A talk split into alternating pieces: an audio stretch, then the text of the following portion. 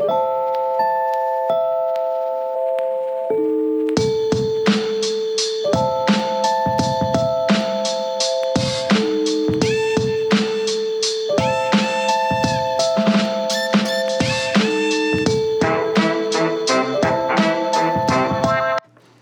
this is Donna Otto, and I got the most wonderful quote in the mail. You know, we've been talking a lot about listening. I know. How's it feeling at your house? Every time I hear the word listening, I, I have a little cringe thinking, how am I doing on my very own listening? This is a Lily Tomlin quote. Why is it that when we speak to God, we are told or said to be praying, but when God speaks to us, we are said to be schizophrenic? Sounds like a Lily Tomlin thing, isn't it? Thanks for sending it to me. I like things like that. Makes me laugh a little and also makes me realize that we are peculiar, as the old King James Version used to say. Those of us who have understood the estimate to follow Christ and to be his disciple, we are peculiar. And today I want to talk about something that is near and dear to me. It is not easy to do, and it's definitely not easy to do in the culture we live in. And it's certainly never been easy to train our children, and that's to be a courteous person. The lesson is called Courtesy Counts. It really does count. And I have a 16 question questionnaire for you. I'm just going to read a few of the questions. Are you tardy or timely? Do you return your telephone calls in a timely manner? And the first two questions for me today are ouch. Do you look around and see what's left after you leave a room? How do you handle invitations, whether they're text invitations, email invitations, written invitations? Do you notice people in lines behind you and in front of you? I went to the market in the month of October and it was like it was Christmas Eve. I'm not kidding. There wasn't a cart in the in the parking lot. There wasn't a place to put your car in the parking lot. When you got in the store, in every checkout lane, the manager of the store, the assistant manager of the store, all the cashiers, and, and I found a guy in a suit in the dairy section loading milk. They, they could not keep up with all of the people. Do you notice the guy in front of you or behind you who has one half a gallon of milk and you could let him go ahead of you? How do you handle your cell phone? Your noisy cell phone, you talk on it too often in front of too many people? How often do you use the word I or my in conversations with people? Do you look around and decide who are the beautiful people? And I think I'll go talk to them. Now, I have to tell you that my husband is not that person. Now, I can't say whether I am or I'm not because I think I kind of vacillate. Sometimes I see my friends and, you know, I always think they're beautiful anyway, and I want to go talk to them. But oftentimes when I get into a crowd, I try to look around for someone who may feel a little unfamiliar to the crowd. And I recently did that and had the most delightful surprise. Short story, but I bought a piece of street art last year two years ago that I didn't call street art because it was just modern, very modern, quite large. The frame is about three feet by five feet, very dramatic, very bold. And in the largest portion of the canvas, there is a man in a monk outfit. And when I showed it to my husband, he said, Really? Like if you could see the paintings in our home, and we have a lovely collection of artwork, they don't look like this one, eh, not anywhere. And he said, Really? And I said, Look, it's a monk. And we had just moved into this house that has a view of a mountain that one of the formations is called the praying monk. And I said, I think we should put it right there where we can see the praying monk on the mountain and we have this monk in our kitchen. So we bought it and we hung it.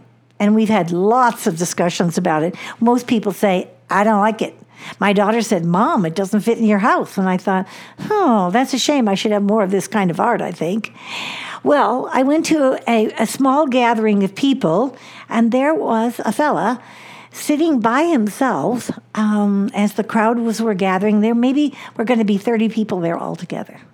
And I thought, well, I don't know this guy, but I think I'm going to go over and talk to him. So I did. He said, Hi, I'm Joshua. And I said, Hi, I'm Donna.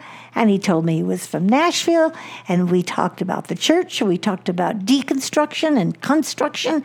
And we talked about life and children and art, just, just generally.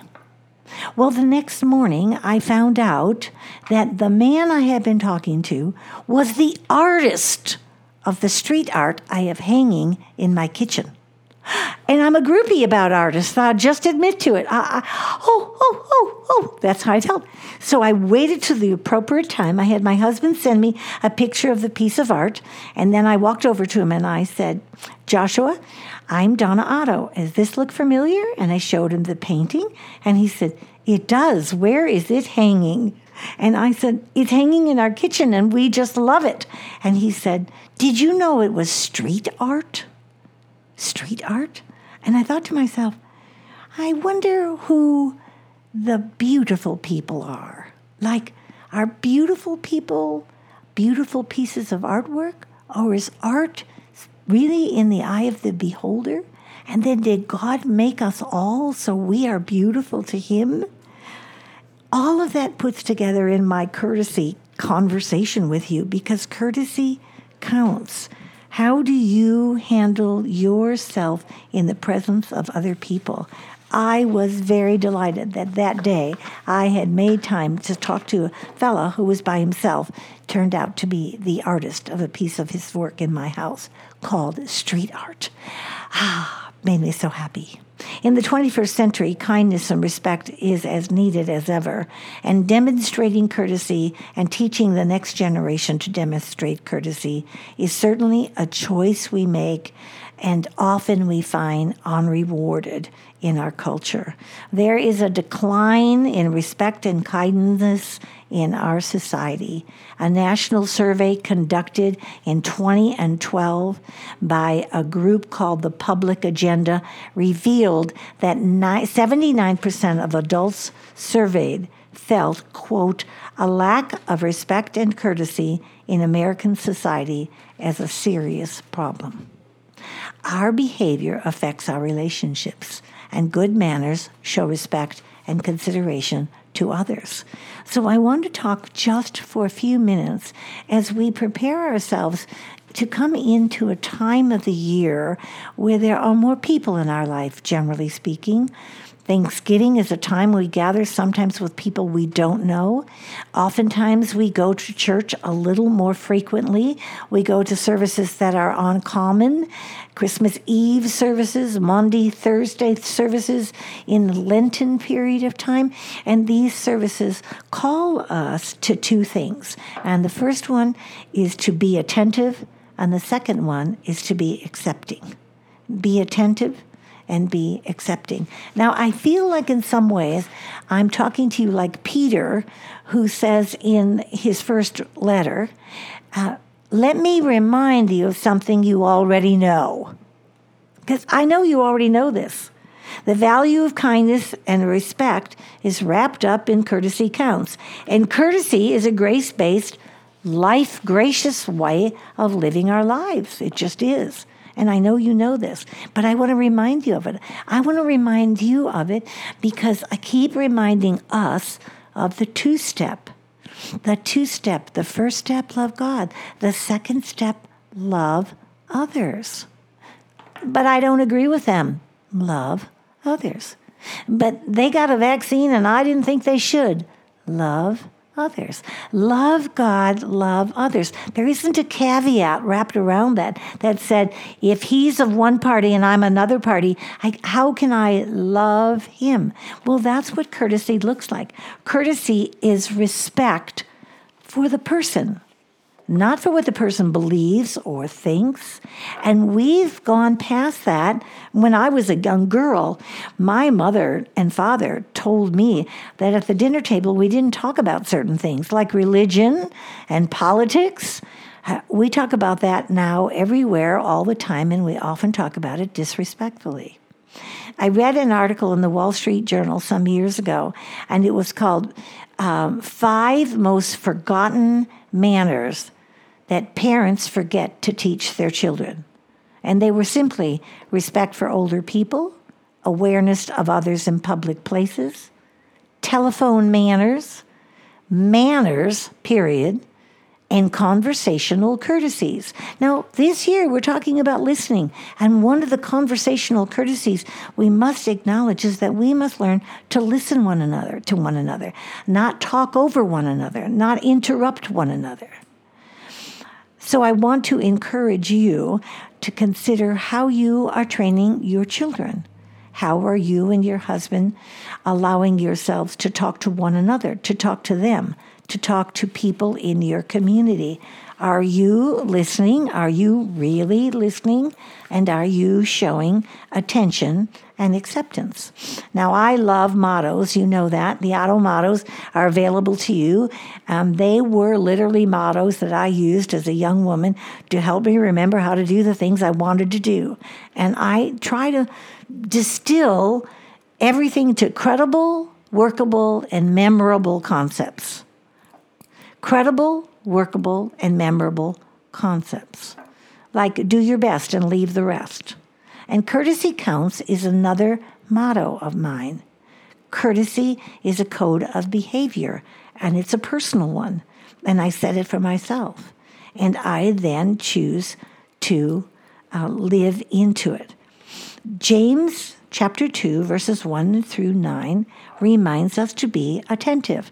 Now, I'm sneaking in listening here and not using the word listening, but James calls us to be attentive to one another.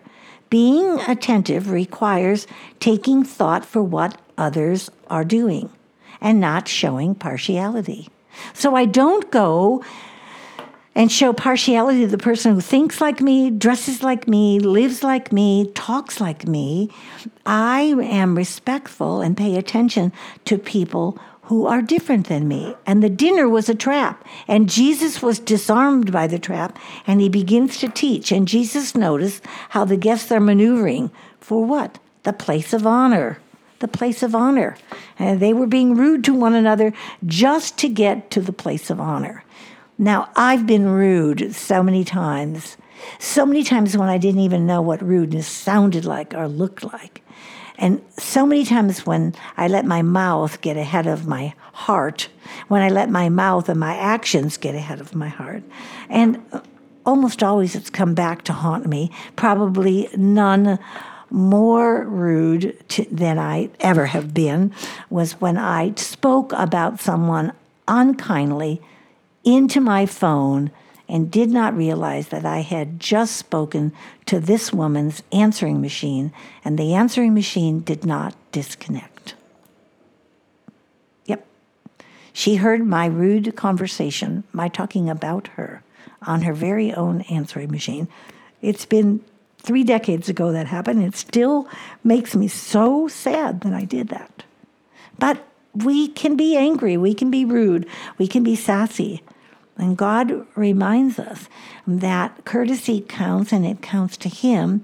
And when we are paying attention, we will look forward to serving others. We will look for a way to show respect, to show partiality, but not favoritism, not judgmental, behavior, not inconsistencies, not devaluing of the poor or discrimination by color or creed. In our culture, diversity is not being honored, it's being pushed and talked and yelled a lot. Uh, poor eye contact is a way of not honoring someone. So, James is telling us here to look carefully at what we're doing and how we're culturally responding to the places that we uh, get engaged in. One year ago, uh, a few years ago, I should say, I took one uh, word for my goal for the year, and that was to be a miracle to someone every day. I thought that was going to be high and lofty and lifted up. I can still remember being kind of cocky about it.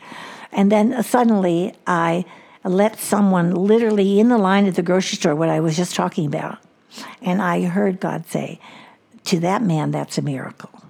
And I thought, I can still remember consciously thinking about, hey, this could be an easy year because if that's all I have to do to do a miracle, be a miracle to someone every day. But what it did was cause me to recognize how often I put myself or my agenda over others. George Mueller, who was a great fan, um, a great favorite, I should say, of mine, I was one of his fans. He was a man who literally took 100,000 children off the streets of England who needed adoption, needed a place to live, put them into orphanages, and prayed for them for food every day.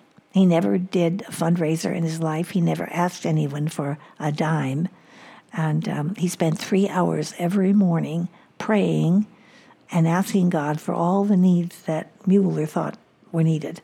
And one of the most charming, enchanting stories he ever told, a real story, that he was praying for the food of the children because literally this was early morning and there was not food for breakfast or lunch. And when he got to one of the orphanages that day, there was a truck the size of a giant, and on it was bananas, just bananas. That's all there were. And he said, I didn't ask God to bring a certain kind of food. I asked him to bring food. And he brought bananas. He said, Our children ate bananas for two days and they were happy to have the food. Well, Jesus uses this dinner party as a place to remind us that he invites us, not entices us or traps us, not with exclusivity or hidden agendas. He says, Come, come just as you are come and be with me. Show kindness and respect for one another by paying attention. By paying attention. And the second is by being accepting, being accepting. First Timothy chapter 2 Timothy chapter 1 verses 15 through 18 uh, reveals this and we find it here and he talks about um, friendship uh, we've talked about friendship here at Modern Homemakers intermittently, but this is a time where uh, Timothy is being is is hearing from Paul, and Paul is saying there were these people who went out of their way. They went out of their way to accept me. So I want to read the passage to you. And I have to open my Bible to do that, and I should have it ready. My producer is probably watching the clock tick by while I turn pages, but I hope you'll bear with me. Second Timothy chapter 1. First and Second Timothy are right behind First and Second Thessalonians. Did you know that? He says, You are aware that all who are in Asia have turned away from me, including. May the Lord grant mercy, however, to the household of Onesiphorus because, and here's what Onesiphorus did for him he often refreshed me and was not ashamed of my chains. When he arrived in Rome, he eagerly searched for me and he found me. May the Lord grant that he will have mercy from the Lord every day, and you will know very well how much service he rendered here in Ephesus. Well, we can be very busy and we fail at accepting one another because we're busy with our goals, we're busy trying to get our work done. We allow ourselves too many choices and it gets us in trouble. Advertising agencies 20 years ago said that there were 3,000 hits a day. Did you hear that? 3,000 hits a day. Do you know what they are today? They can't even count the potential, but they they guesstimate that every pair of human eyes who has a phone, a computer, and a television has somehow or another received somewhere between 8,000 and 10,000 hits. Now, if you have a big wide TV with a double screen on it and they're doing three minutes worth of commercials, you've just had 300 hits because that's how fast they go. So we have a lot of choices, and that keeps us from being thoughtful we let things uh, pass by us that are not wholesome for us books, magazines, TVs, movies, and they bring about a, a, disorder in our lives that we are unable to look to others and to accept them. It's easy to accept people that I know and love. It's not so easy to accept people who are different than me, who have a different um, mindset than I do. So I want to ask you if you would consider looking at your hands, your lips, and your eyes and asking yourself, what courtesy do I do with my hands? What door do I open? What plate do I serve? What clothes do I wash? What do I do with my hands? My lips, what do I say with my lips? Who do I bless with my lips? Who do I curse with my lips? How do I met, let my lips be loose and not speak what I'm really thinking, just whatever's rushing through my mind, not its given thought? And my eyes. Do I allow my eyes to have unwholesome things pass before it? Or do I very consciously keep my eyes on wholesome things? There's a lot of vulgarity in our culture these days. There is a book that came out on the New York Times bestseller list. It didn't come out on the New York Times bestseller list, but it made it to the New York Times bestseller list. I have to tell you, when that book made it to the New York Times bestseller list, I said to my husband, as an author of nine books, if I have to write that kind of book to get to the New York Times bestseller, I don't think I want to do that. We laughed aloud, not that I was ever headed for the New York Times bestseller.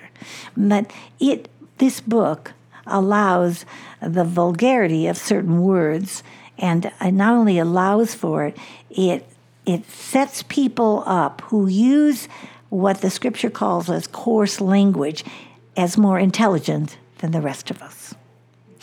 Well, maybe I don't want to discredit that. Maybe they are more intelligent, but I don't think they're more courteous. And I think what God calls us to is a way of courtesy, a way of kindness. And I pray that you will take a moment to look at your hands, listen to what comes off your lips, and see what your eye sees and watches, and ask God if these are the things that will allow you to be a man, a woman, a child of courtesy because courtesy counts. I'm Donna Otto, and this is Modern Homemakers. Remember, the common begin and the uncommon finish. Go out and make it a very uncommon day of doing a courteous deed for someone.